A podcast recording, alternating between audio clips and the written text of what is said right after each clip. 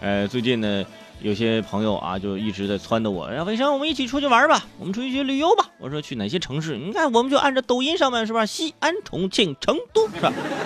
我说你忙歇歇吧，这这些城市现在你尽量不要去了，因为你去那就是人山人海是吧？People mountain, people sea 啊，你这是干什么呢？我说重庆有朋友，现在都已经就是一到这个节假日的时候来长沙了，就说不行。我说你来是来长沙玩吗？是因为怎么？不是，我是来长沙躲难来的啊。啊，在重庆一到节假日，那人呐，这是人山人海啊。之前就没那么火，你看现在这个短视频呐，就也不知道那怎么突然之间可以有如此的带动性。这个广告效应，广告效应堪比我节目了，是吧？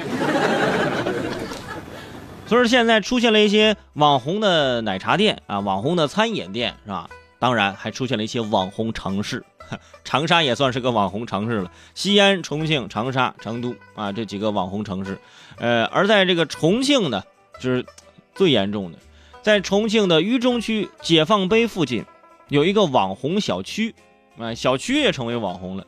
这个小区里头开了三百多家民宿，啊，一个小区啊，一共就三栋楼，竟然有三百多家民宿，让部分业主觉得严重影响了自己的生活。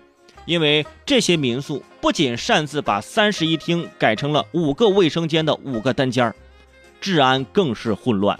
小区平均每天报警三四起，有小区业主就说了，自己带八十岁的母亲回家呀，苦等半个小时，没有电梯可以乘，啊，经常是爬二层楼梯回家。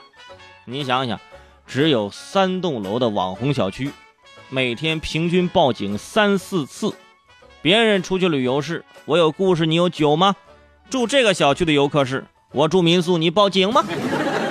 小区里本来的居民就肯定就不愿意呀，整个小区变成了一个可以容纳几千人的旅馆，哎，自己走在小区里反而有点格格不入，别人看到自己啊都眼前一亮，哎，你看你快看，哎，这本地人呢？本地人，快快快把快把他拍下来，快！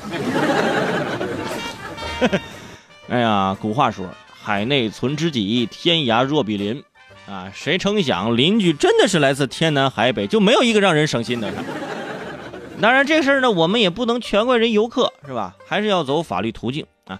呃，至于这座小区为什么成为网红呢？尾声我也查了一下，据了解呢，之前啊有一部电影曾在这个小区的天台上拍过。啊，你说在天台上拍，你住天台去呀，对不对？你住我这这小区里面，这什么意思啊？啊？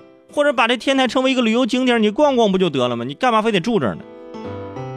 所以很多人这游客来啊，都是要去天台啊去感受电影的，啊去天台感受电影。你对，你这幸亏你不是世界杯期间来的，那你能上得去吗？这人山人海的，对吧？要我说呀，可以有一个方法，哎，解决这个问题。他不是想看天台吗？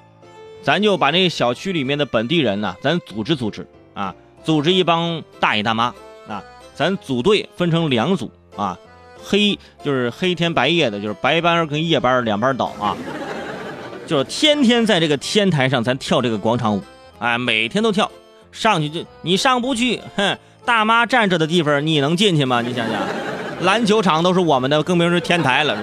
啊，姐妹们扭起来，什么海草海草海草随风飘摇，啊，哭泣哭泣普拉达，是吧？